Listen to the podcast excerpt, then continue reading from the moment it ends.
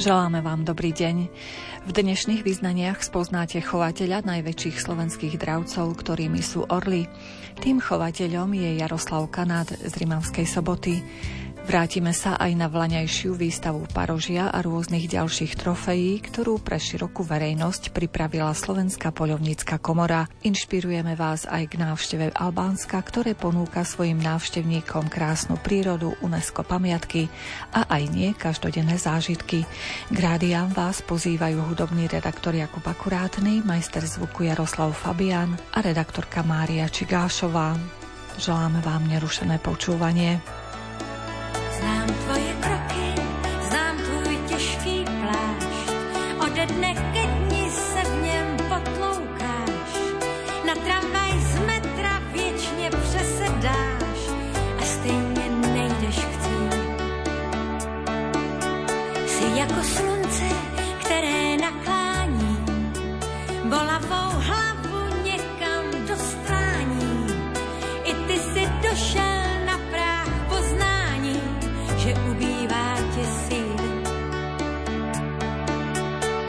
Přesto je psáno, že snad na horách, v úvozech polí nebo v pustinách, v úvozech polí nebo v pustinách, poslední šance zbývá. Možná, že v lesích, možná v předměstích, je k mání živá voda z pověstí.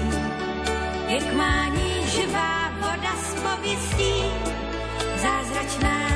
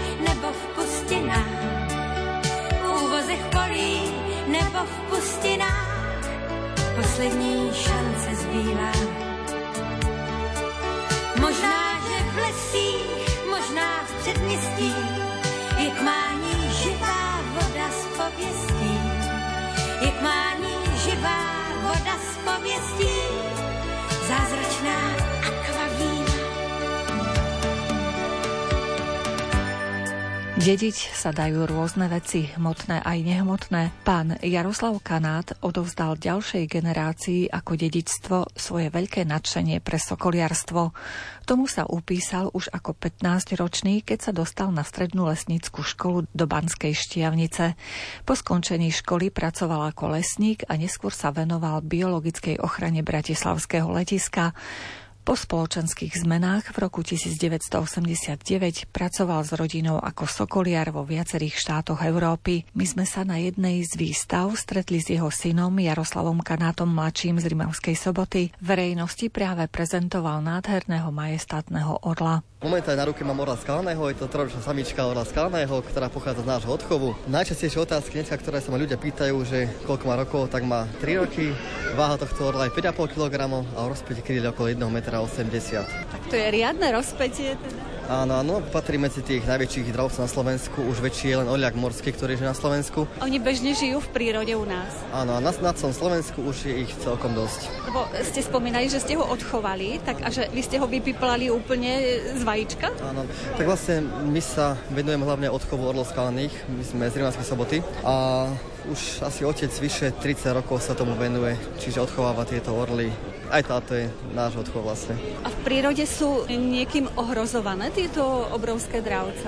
Jedine ľuďmi, ale potom vlastne už potom medzi sebou. Orly znášajú razročné vajíčka, samička má 1, 2, 3 mláďatka a tam prevláda kainizmus. To znamená, že tie mláďatka sa pozabijú medzi sebou a prežije len ten najsilnejší.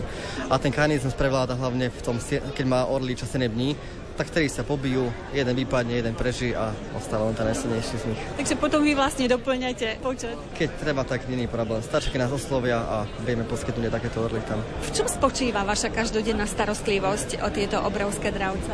Keď chce byť človek sokoliára, musí mať strašne veľa voľného času, lebo orly každý dravec má svoju hlavu, či, aj keď sú to rovnaké druhy, tak každý je iný, ako, ako pri ľuďoch. Čiže aj ten výcvik trvá niekedy viacej, niekedy menej. Takže tie dravce vyžadujú tú každú starostlivosť, nech majú prísun potravy, nech majú čistú vodu, aj v tej volierne majú chládok, slnko. A potom už ten výcvik. Ten základný výcvik pri orlovi začína, keď má ten orol 3 mesiace, ten základný výcvik trvá 2-3 mesiace a potom ten výcvik musíme každý rok obnovovať a zdokonaľovať. A ten výcvik, ako vyzerá? Ako ho naučíte nejaké vaše pokyny rešpektovať? Tak ako prvé musíme dravcovať takto na ruke a takto ho onášať. To onášanie trvá niekedy pár týždňov, aj to denno, denne, hodinová robota, kde si ten človek zvykne na orla, orol si zvykne na človeka, pomaličky ho na tej rukavci krmíme a už keď ten orol dokáže, keď má tú dôveru, tak robíme malé preskoky, robíme. Dáme orla na klátik, privážeme si na šňúrku a robíme malé preskoky. Potom tú vzdialenosť rozšírujeme, zvyšujeme, zväčšujeme a ako náhle už ten dravec je nejakých 20-30 metrov na šňúrke, tak potom si ho odopriem a už len tou našou dôverou, že sa ku nám naspäť vráti. A môže sa stať, že uletí do voľnej prírody a sa nevráti? Stať sa to môže, ale sa to nestáva, lebo aj ten dravec není hlúpy. Vie, že lebo lov je pre tie dravce stres. Čiže v prírode nie každý útok 100%, čiže je predsa jemu lepšie u sokoliára, kde mám tú potravu kvázi gratis, tak neviem sa niekde namáhať za nejakou líško zajacom, keď dostanem tu u sokoliára. Ako u mama hotely. Presne tak, áno, áno, áno. A čo jedia tieto dravce? Všetky dravce sú mesožravé, takže hlavne surové meso, od diviny po bravčovinu, kuracina až po potkany. Všetko, hlavne ich surové. A odkiaľ tu získavate? Dravce buď sa kupujú, buď sa vymeniajú, alebo sa odchovávajú. A taktiež pitný režim? Sú také kúpačky, kde sa aj okúpe, aj napije a to teplo, ktoré zažívame, zrejme aj vy v Rimavskej sobote, má to vplyv na tieto dravce, ktoré chováte? Vplyv to má, ale ako vravím, musia mať v tej volieri chládok, aby sa mohli pred tým slnkom ukryť a stále tú čerstvú vodu. Ako vo voľnej prírode takisto. A čo ešte všetko tam máte, čo chováte u vás? V našom areáli v Rimavskej sobote máme okolo 82 drahých vtákov, čo patrí medzi tých najväčších na Slovensku. Čiže ideme od sov po sokoly, jastraby až po najväčšie orly. A môže vás tam navštevovať treba široká verejnosť, že pozrieť sa, potešiť sa týmito dravcami? Áno, máme akciu Leto v Mojini, kde máme vystúpenie s týmito dravcami. To vystúpenie trvá okolo pol hodinky, hodinky, záleží toho, ako sa publikum s nami baví. A je to také interaktívne, že aj náučné, ale aj zabavíme deti, ale aj dospelých. A je to u vás v Rímavskej sobote? Je to, je to konkrétne na Mojine. Keď si ľudia dajú sokolárstvo kanát v Mojine, tak tam nás nájdu. Ale potom prídu už zimná sezóna, kde sú biologické ochrany, ochrany sadov, problematik holubov. Workshopy chodia Američania fotiť, workshopy, ktoré vtáky si ku nám, čiže celý rok. A už potom od marca, februára, chodná sezóna a potom kolobeh zase vystúpenia, tak takto ideme každý rok dookola. A musí mať nejaké vzdelanie ten sokoliar, ktorého chcete zobrať do svojho týmu? Keď sa chce sa nechtom sokoliarom, musí mať hlavne 18 rokov a potom polemnické skúšky a sokoliarské skúšky. Polemnické skúšky, preto my sokoliári patríme pod polemníkov, čiže to je také, že musíme tie skúšky mať, lebo sokolárstvo je hlavne umenie lobiť, lobiť pomocou cvičených dravcov. To vystúpenie, čo vidie verejnosť, to už je len taká tá aby videli tie dravé vtáky lietať naživo, ale hlavne to je o poľovačkách holove. Čiže dokáže aj tento dravec, ktorého máte na ruke, niečo uloviť, že pustíte ho v lese a niečo prinesie teda? Prines neprinesie, ale konkrétne táto orlica má 3 roky a už mám ulovené nejaké líčky, záce, ale dokonca aj strančú zver. Však má asi len 50 cm. Tento orom má 5 kg a dokáže uloviť koris aj väčšiu ako ona, lebo tlak v takej nohe orom má 4 atmosféry, čiže tými nohami dokáže tú zver aj usmrtiť. Každý dravec si musí nájsť tú svoju techniku, aby tú korisť dokázal premôcť, preloviť. A už potom je to na nás okuliar, aby sme boli šikovní a tomu orlovi aj tej zveri pomohli, aby sa netrápila. A majú ľudia záujem o sokoliarstvo? Mladí, možno aj zrelšom veku? Mm, ľudí dosť to fascinuje. Aj my konkrétne máme vyše 300 kandidátov do klubu, ktorí sa hlásia noví, ale ľudia, je o to záujem stále. Áno, čím ďalej, tým viacej. Čiže sokoliarstvo nevymrie určite. Nie, toto nie. Ako u nás sa to dedí z generácie generáciu a zač- začal s tým otec robiť a ja to už pomaličky preberám takto. Zase môj syn už tomu sa okolo toho beha. Ja som to narodil, čiže ako má niekto psa, tak ja som v tom vyrastal. Máme, mám dravé vtáky. A to je zaujímavé, viete, tak psa naučíte, že má byť niekde pri bude, ale s takými dravcami si tak ľahko neporadíte. Ako vravíte, to je dlhočizný výcvik. Áno, áno. Vlastne sokoliarstvo je staré už 4000 rokov a tie dravce v živote neboli domestifikované a v živote ani domestifikované nebudú stále to bude, dravec stále to bude mať v sebe. Čiže keby sa náhodou stane, že dravec sa keď to uletí, tak ten v prírode človeka nepotrebuje. On si dokáže prežiť sám. Hneď sa adaptuje na nové prostredie. Áno, áno, je, je to dravec, on nás nepotrebuje, on si vystačuje sám, čiže to len tá naša dôvera, že spolu takto fungujeme. A čo je na tom sokoliarstve také fascinujúce, že generáciami to ide? Pre mňa osobne, keď vidím tú našu dôveru medzi tým dravcom, to neviditeľné puto, čo ho drží pri mne a že nemá to nutkanie odletieť, ale a vidím, ako lieta ku mne s radosťou. Že vás považuje takmer za člena rodiny? Áno, vlastne dravec je na celý život, keď dožíva sa tých 50 rokov, 60, čiže už keď toho dravca máte, už to je na celý život. Nie je to taká vec, že a teraz zoberiem si dravca, dva týždne idem na dovolenku, odložím si ho, to také u nás neexistuje. Už keď raz dravec, tak už potom je s vami fakt ten celý život. Keby ste sa rozhodli ísť do Bulharska, tak jedine s orlami? Tak jedine tak, že buď ideme na dovolenku ja alebo otec. Lebo niekto musí byť doma a, starať sa o to. Čiže je to dosť veľká obeď, ale ako vravíte, úžasná spätná väzba. Ja, človeka to musí baviť. Keď to človeka nebaví, tak to, to sa nedá so zvieratom nič robiť.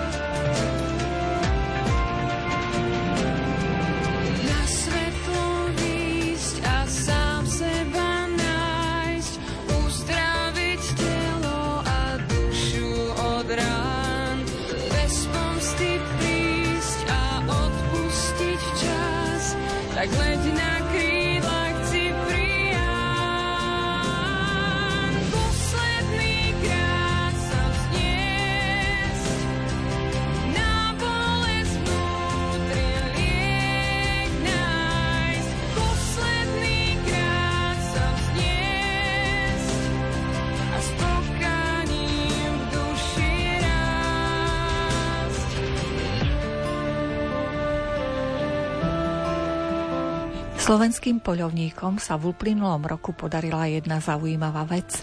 Po šiestich rokoch pripravili opäť výstavu rôzneho parožia a iných loveckých trofejí. Tu si môžete v súčasnosti pozrieť už len na internete, no my sme ju videli na vlastné oči v priestoroch Nitrianského výstaviska. Viac nám vtedy o nej povedala vedúca odboru poľovníctva, strelectva a osvety Slovenskej poľovníckej komory Martina Hustinová. Máme tu vlastne zlaté trofeje, ktoré boli ulovené za posledných 6 polovníckých sezón.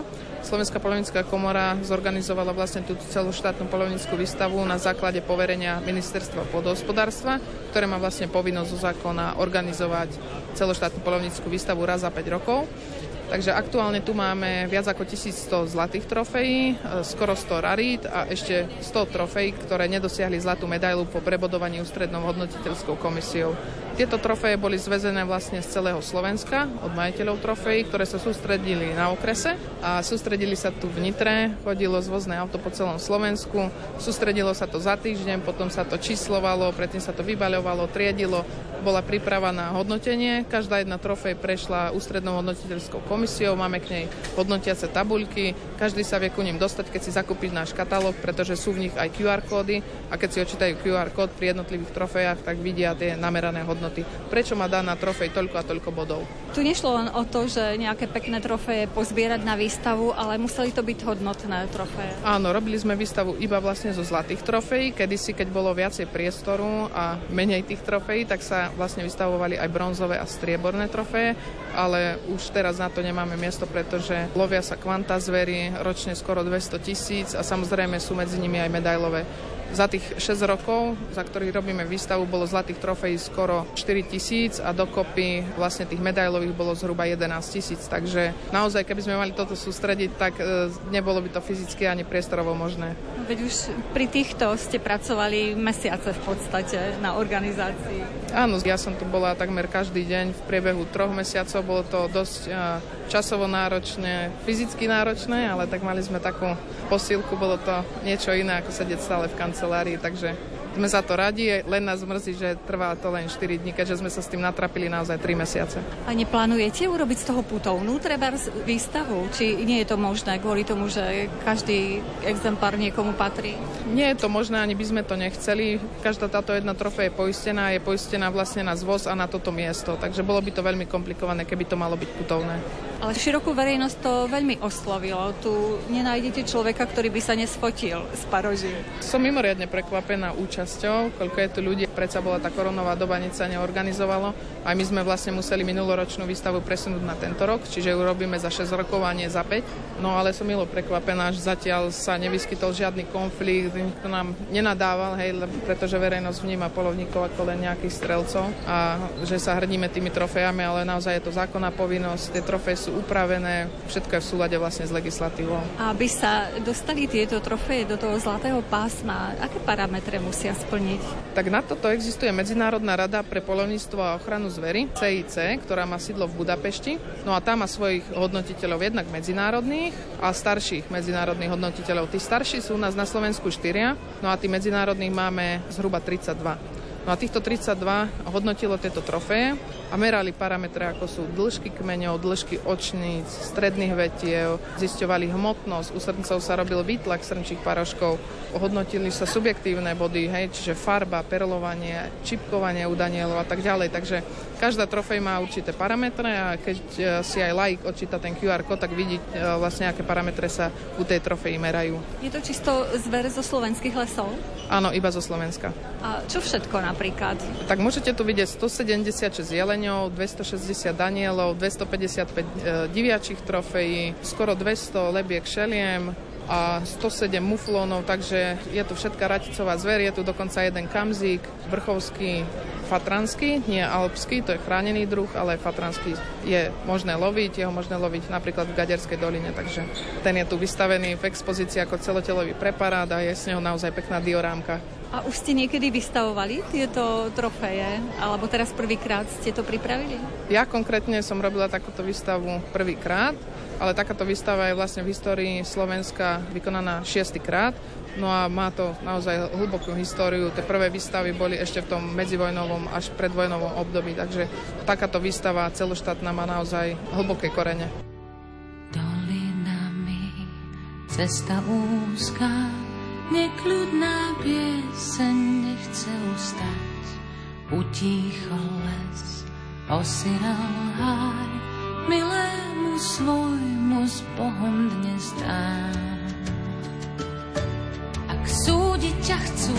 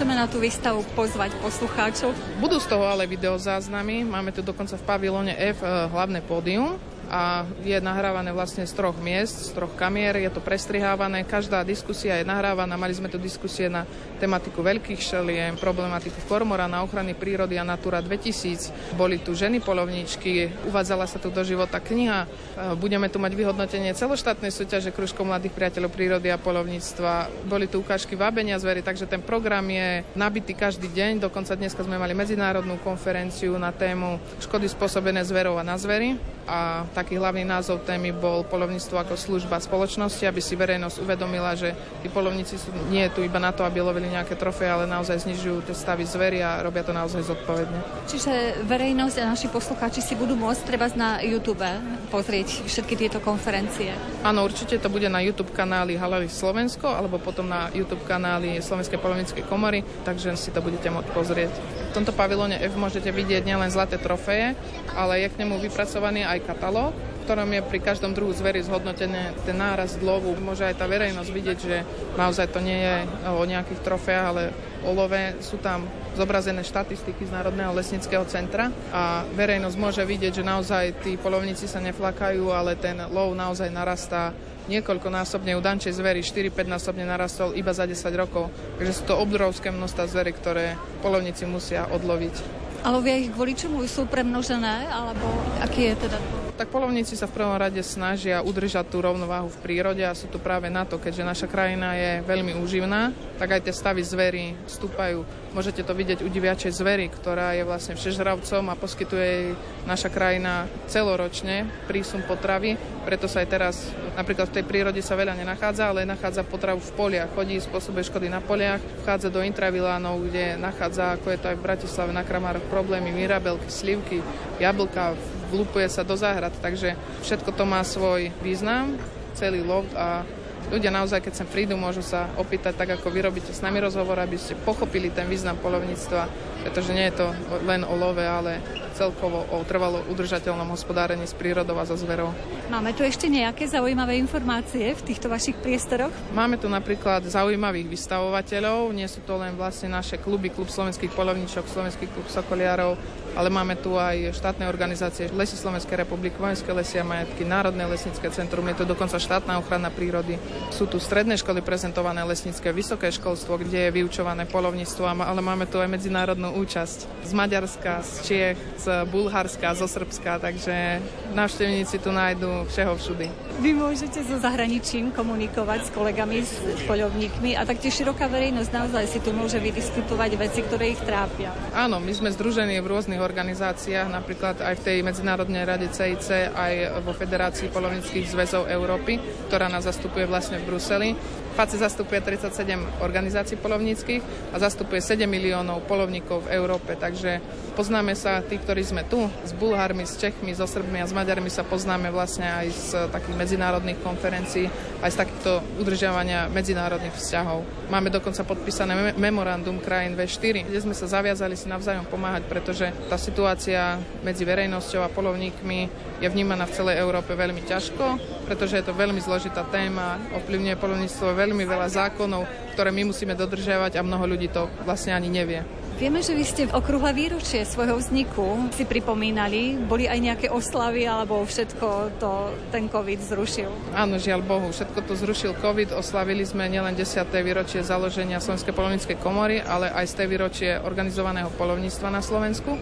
No a tým pádom toto je prvá taká veľká akcia, ktorú sa nám podarilo zorganizovať, takže sme nesmierne šťastní. Sme veľmi radi, že sme sa aj s týmito organizáciami, ktoré sú tu, aj s ľuďmi mohli konečne stretnúť a povedať im o našej práci a kampani viac.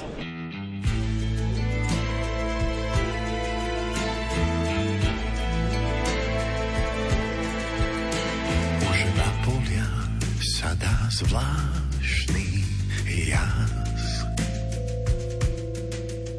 Vždy na večer volá blízky hlas. Po skratkách známych ciest sa nechám len tak viesť v predstavách sa nechám viesť. Hora, vysoká hora, tá hora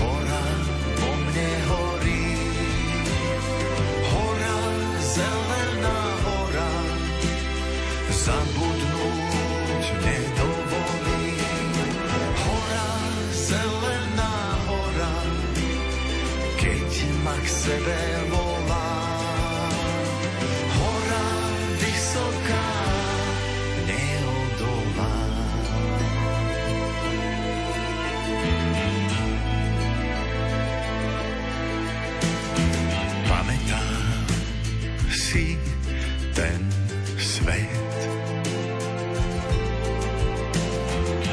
Častokrát hľadím s láskou späť na pieseň lúk a šepot včiel, na náš dom, kde som vždy chcel. Ten dom, kde som žiť chcel.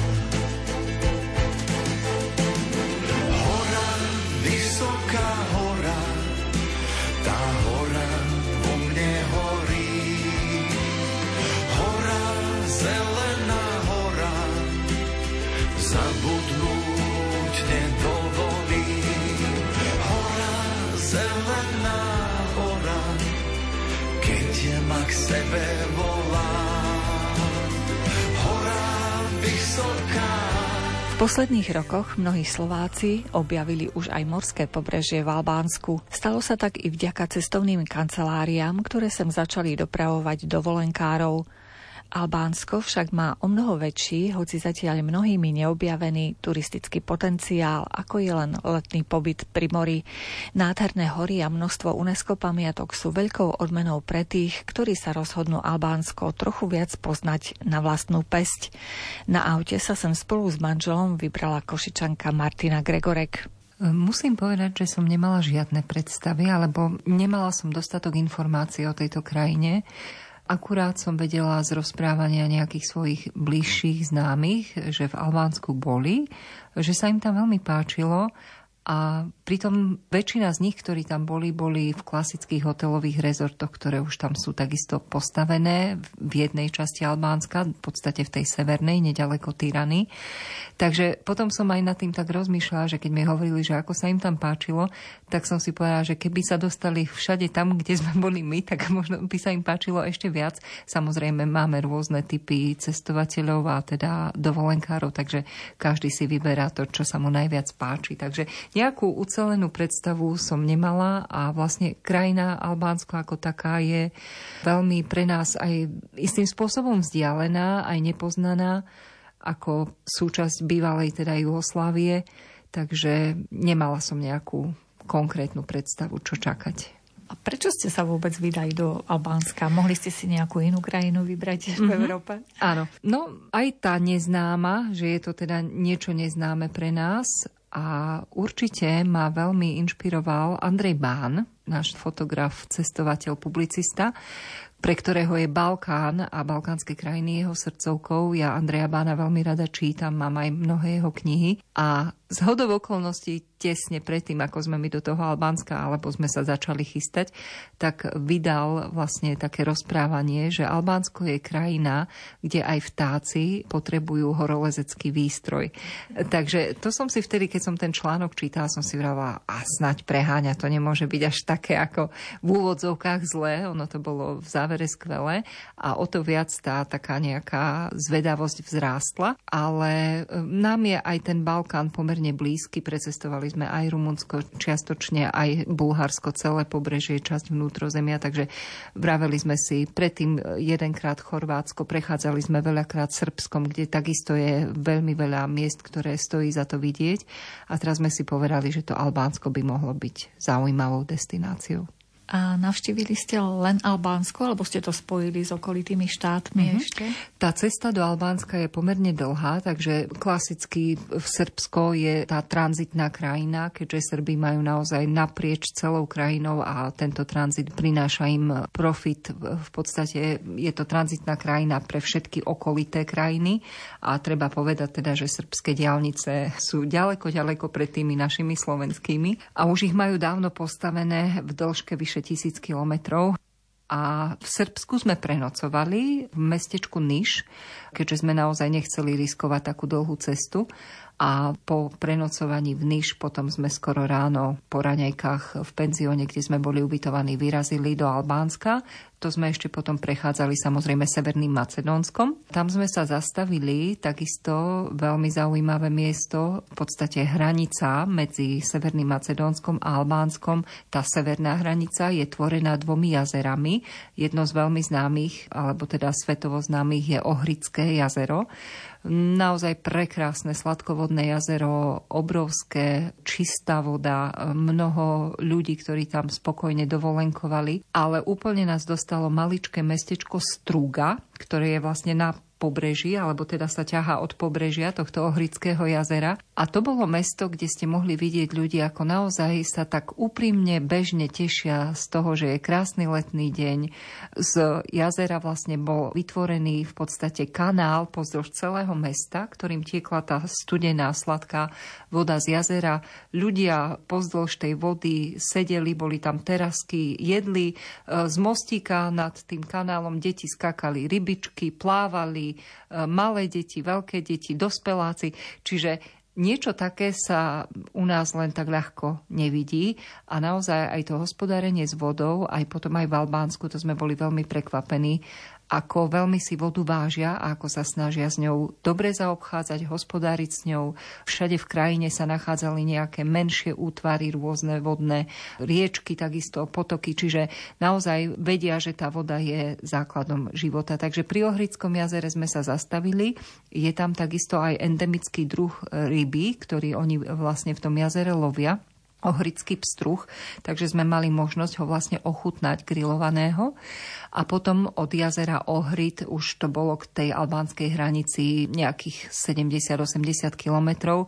Tam sme takisto otvárali v úžase doslova ústa a padala nám sánka, ako sa u nás hovorí, keď sme videli, ako severní Macedónci dobudovávajú tiež úseky diálnice až po albánsku hranicu. V takom teréne, že u nás naozaj ani neviem si predstaviť, že kde je taký terén, kde by sme my museli robiť diálnicu a zastavili sme, vystúpili z auta a pozerali sme sa na tie ťažké mechanizmy na takmer 45 stupňovom svahu, že ako to dokážu, nie len, že sa tam udržia, ale ešte aj pracujú a vlastne pracujú na teréne a na jeho teda modelácii. Takže kiež by to takto fungovalo aj u nás. No a potom niekedy podvečer sme dorazili na hranicu teda Albánsku cez malý hraničný priechod a v tom čase, keď sme vstupovali do Albánska, tak displej v aute ukazoval 41 stupňov Celzia, keďže my klímu nepoužívame v aute, keďže naozaj klímu nemáme radi. Takže v aute ukazovalo 41 stupňov, samozrejme bolo to nahriaté, keďže auto je plech, ale aj pocitovo vonku, keď ste vystúpili, tak ste mali čo robiť od tej horúčavy. Vy ste teda, podľa toho, ako popisujete, išli autom. Išli sme našim autom, ktoré už má nejaké tie roky. Ehm, manžel robil všetko preto, aby auto bolo technicky dokonale pripravené. No ale pri staršom aute, povedzme, už naozaj sa môže hoci čo prihodiť, možno aj to, čo vôbec nečakáte. To sme ešte pri vstupe do Albánska sme ani nevedeli, čo ešte s tým autom zažijeme a kde vlastne s ním skončíme. Takže po tomto výlete do Albánska, alebo po tejto dovolenke som povedala, že to auto si zaslúži našu nekonečnú úctu, že to vôbec prežilo, že sme niekde tam, kde sme skončili, neodkvecli tak, že by po nás musela ísť nejaká odťahovka a podobne. Takže naozaj v tom autičku sme si užili veľmi veľa aj toho cestovania potom už v samotnej krajine.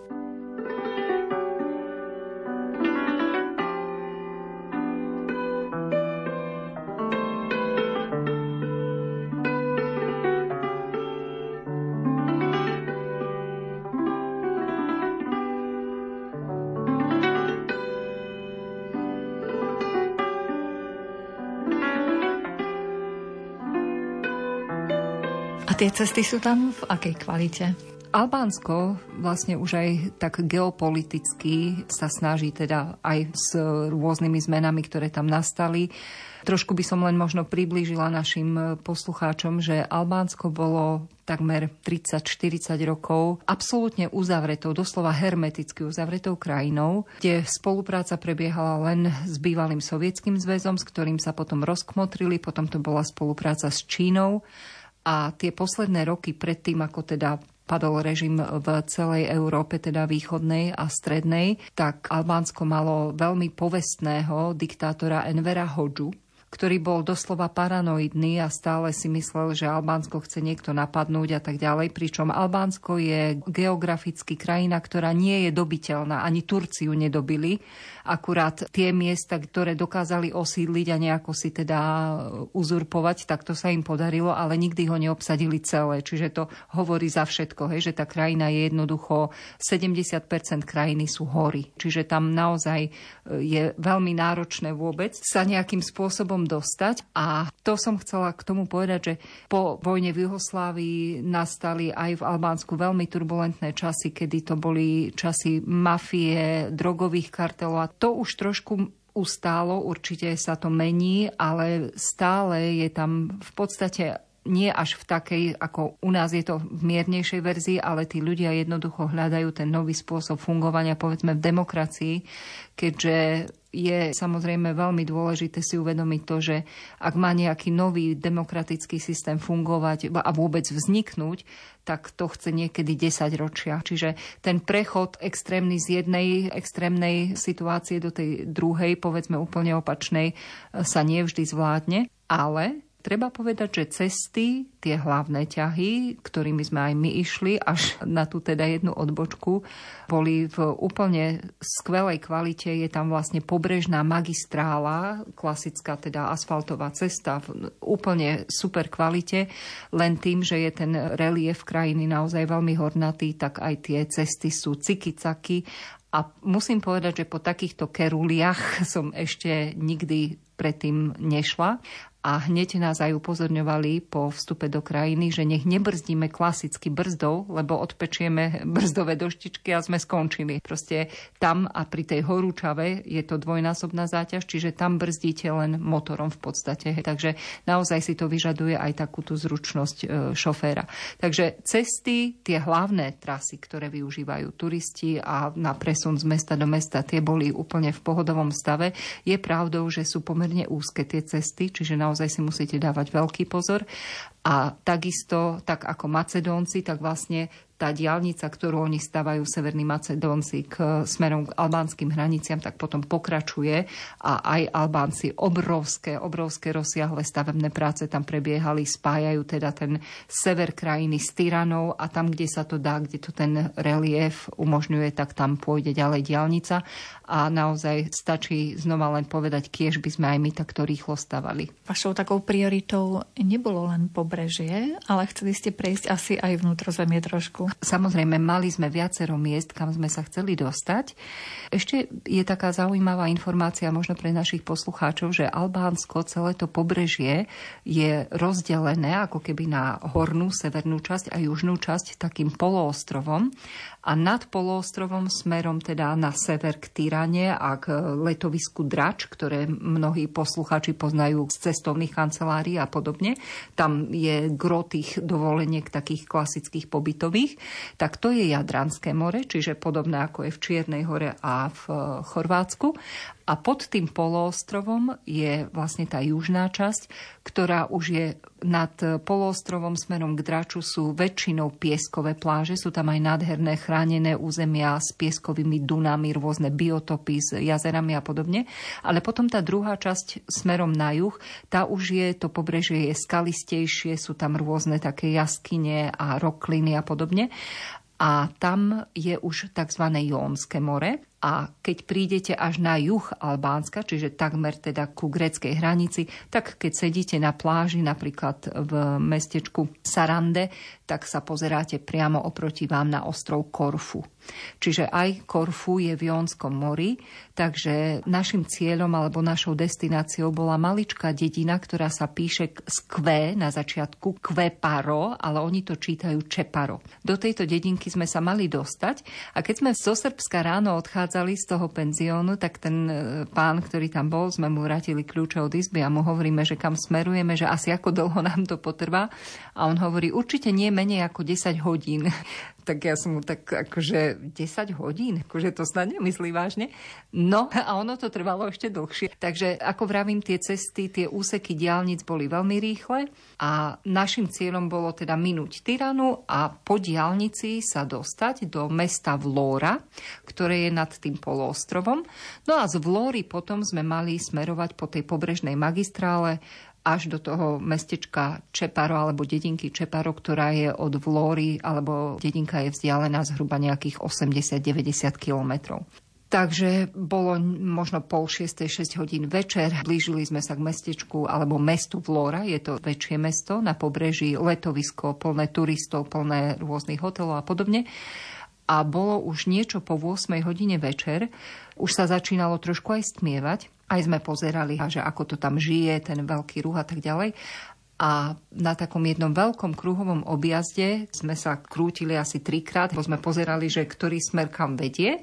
A potom odrazu sme zbadali krásnu modrú tabuľu a na nej bolo obrovskými písmenami, že Čeparo, čiže tá naša dedinka, tak sme si povedali super, zliezli sme z toho kruhového objazdu a išli sme po naozaj luxusnej, úplne novej asfaltke, ktorá dokonca ešte si predstavte mala aj po bokoch na krajnici svetla, čiže vás upozorňovala, hej, že kadiaľ presne ide línia. Tak sme išli 10 kilometrov, 15 kilometrov, mali sme aj navigáciu, tu si so sebou nosíme, tú klasickú do auta a navigácia vôbec nevedela, kde je.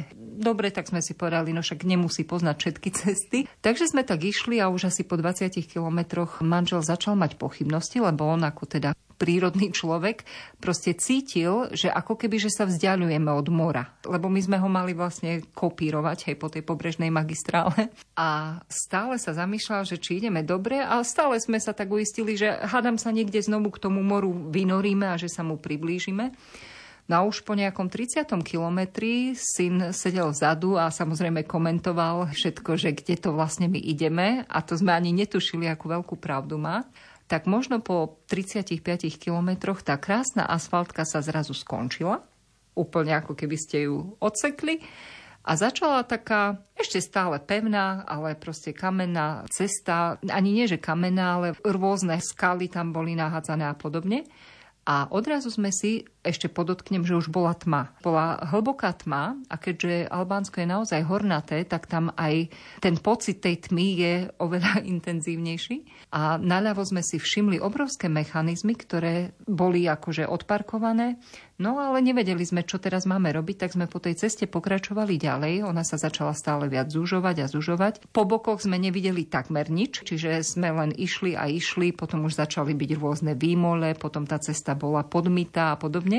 A už asi možno po 5 kilometroch toho hrky vrky sme začuli mečanie kôz.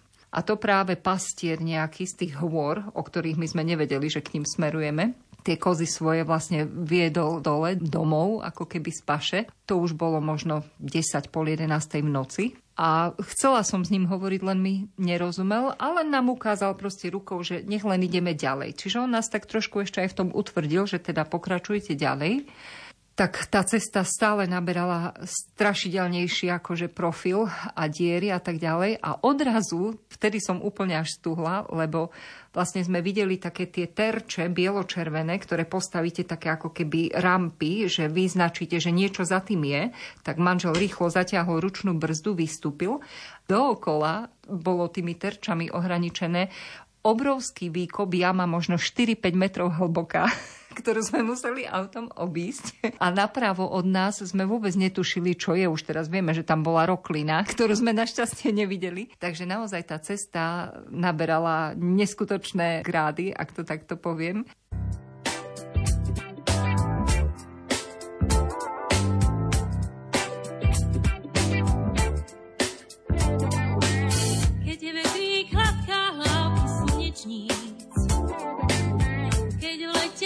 Počuť piesne pre felíc.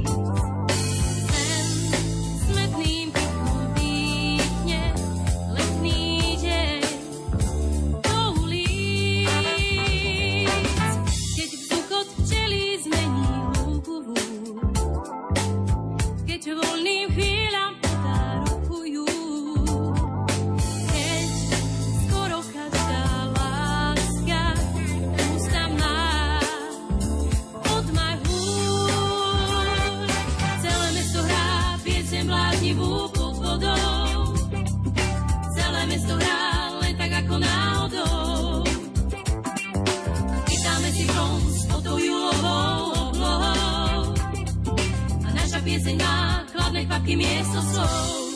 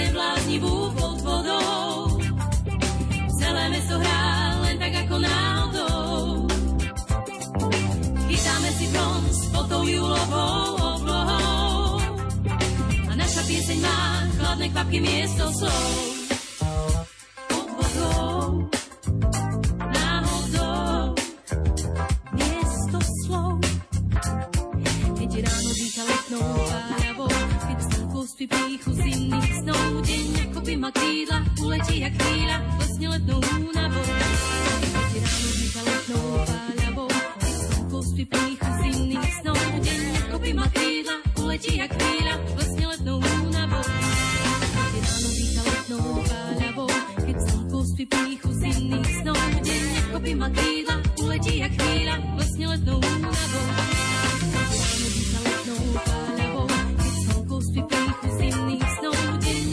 Krídla, uletí jak chvíľa, vlastne letnou únavou. A keď sme už aj túto veľkú terénnu prekážku prešli, mňa oblieval pot, si som si hovorila, to nemôže skončiť dobre.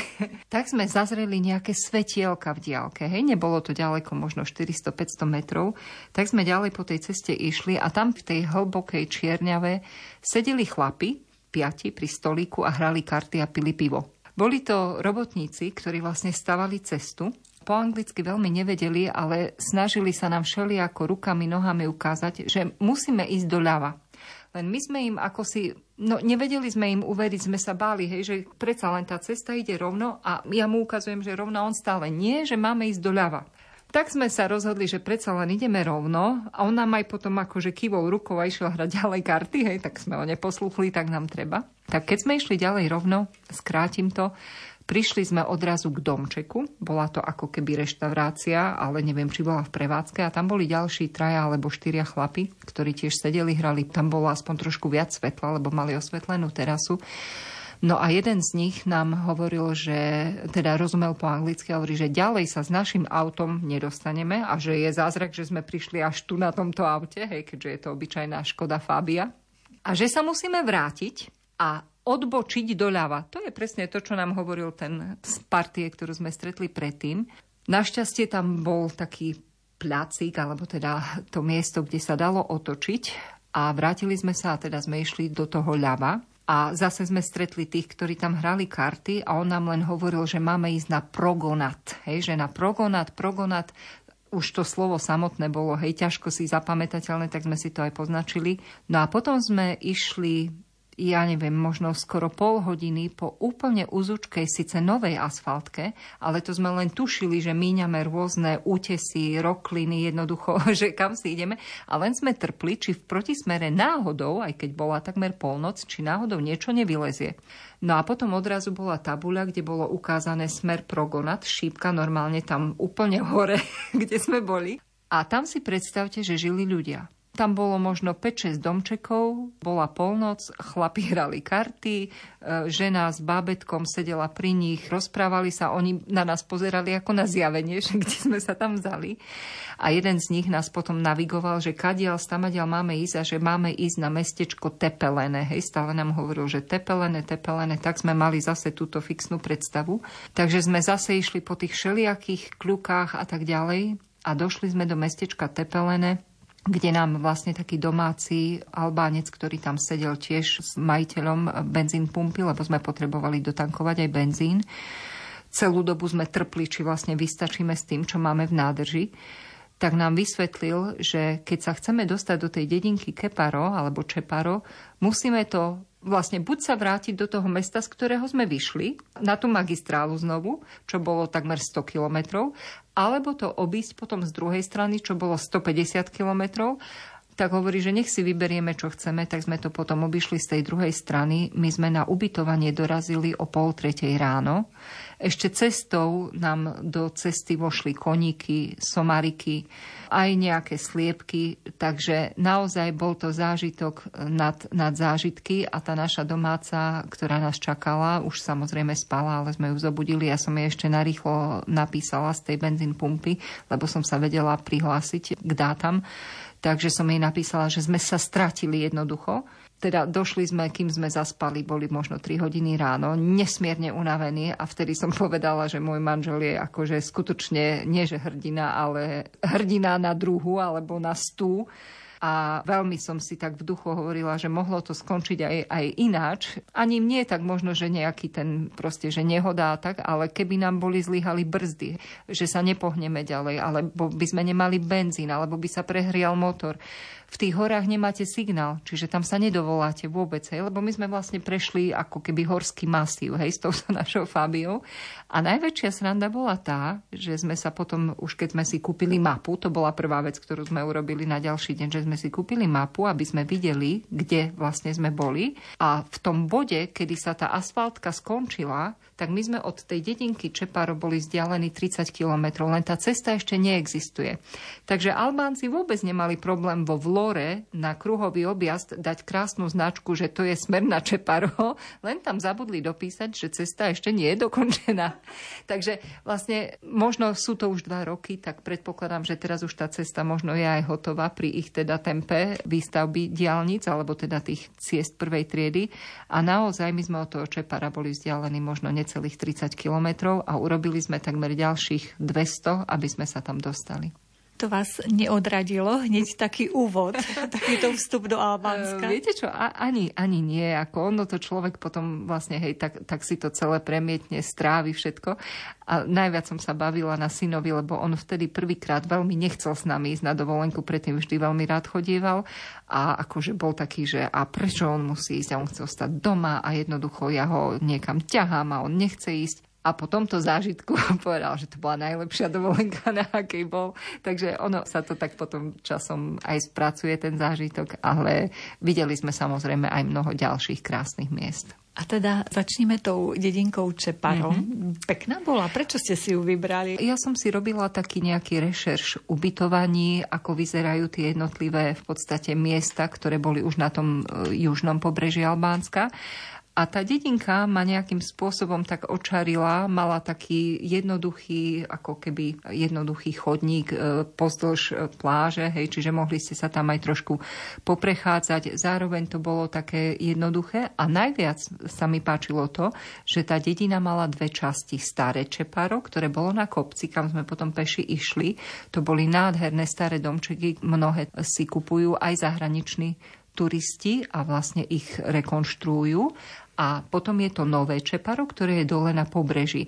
Lebo pre Albánsko, aspoň pre tú južnú časť, je typické to, že vlastne tie dedinky, aj keď sa ubytujete, tak k moru máte pomerne ďaleko. Hej, že väčšinou tie dediny nie sú priamo na pobreží. Takže my sme mali k moru no, peši možno nejakých 700-800 metrov, čo bolo absolútne skvelé. Ale je to tak. Takže aj tým ma zaujala, že som si tie fotky pozrela a naozaj to staré Čeparo bolo kúzelné. Proste bol tam kedysi život, teraz tam stoja už len dom domčeky, ale mnohé z nich začínajú znova ožívať, lebo ľudia do nich investujú a začínajú teda si to prerábať a možno aj na nejaké turistické účely. Dedinka samotná bola veľmi pekná a my sme mali krásne ubytovanie v podstate v súkromnom dome, kde bola babka, alebo teda babička Nony a jej vnúčka, ktorá vlastne sa tomu venovala, tomu prenajmu tých troch apartmánikov maličkých, ktoré tam mala a úplne bonus na nezaplatenie bola terasa, kde sme každé ráno raňajkovali a nad hlavou sme mali krásne strapce viniča, ktorý práve už teda hej, začínal dozrievať, ešte nebol zrelý. Čiže mali ste celý deň úplne fantastický chládok. Mali ste tam kresielka, čiže človek si vezme či knihu, či krížovku, sedíte, kľud, ticho, samozrejme mačičky, tie nás prenasledujú všade, akurát mamka mačička mala tri malé mačiatka, takže sme im samozrejme kupovali aj konzervy, aj, všetko možné. Takže dedinka nás takisto veľmi, veľmi okúzlila. Pokračovanie rozprávania Martiny Gregorek o Albánsku, ktoré svojim návštevníkom ponúka dobrodružstvo, peknú prírodu aj množstvo historických pamiatok, vám ponúkneme o týždeň. Dnešné vyznania pripravili Jaroslav Fabián, Jakub Akurátny a Mária Čigášová. V repríze zaznejú v sobotu o 14. hodine. Ďakujeme vám za pozornosť a želáme vám pekný deň. Šťastie mám, vaše problémy nepoznám som len maličký aeroplán, lietam sem a tam. Je to nádhera, krúžiť nad hladinou jazera. Kto chce, nech sa pozerá, práve odlietam. Spoznávam kontinenty, milujem komplimenty, aj drobná sentimenty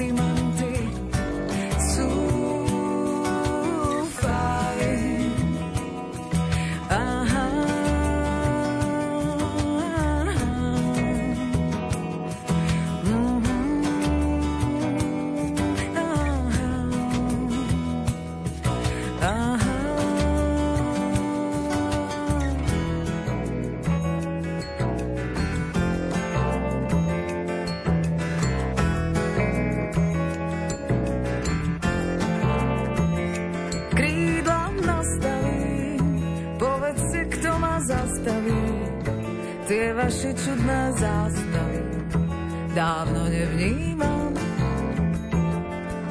Je to na váškach, či sa zaujímať o váš vzťah, čo asi tak viete o váškach, niečo sem a tam.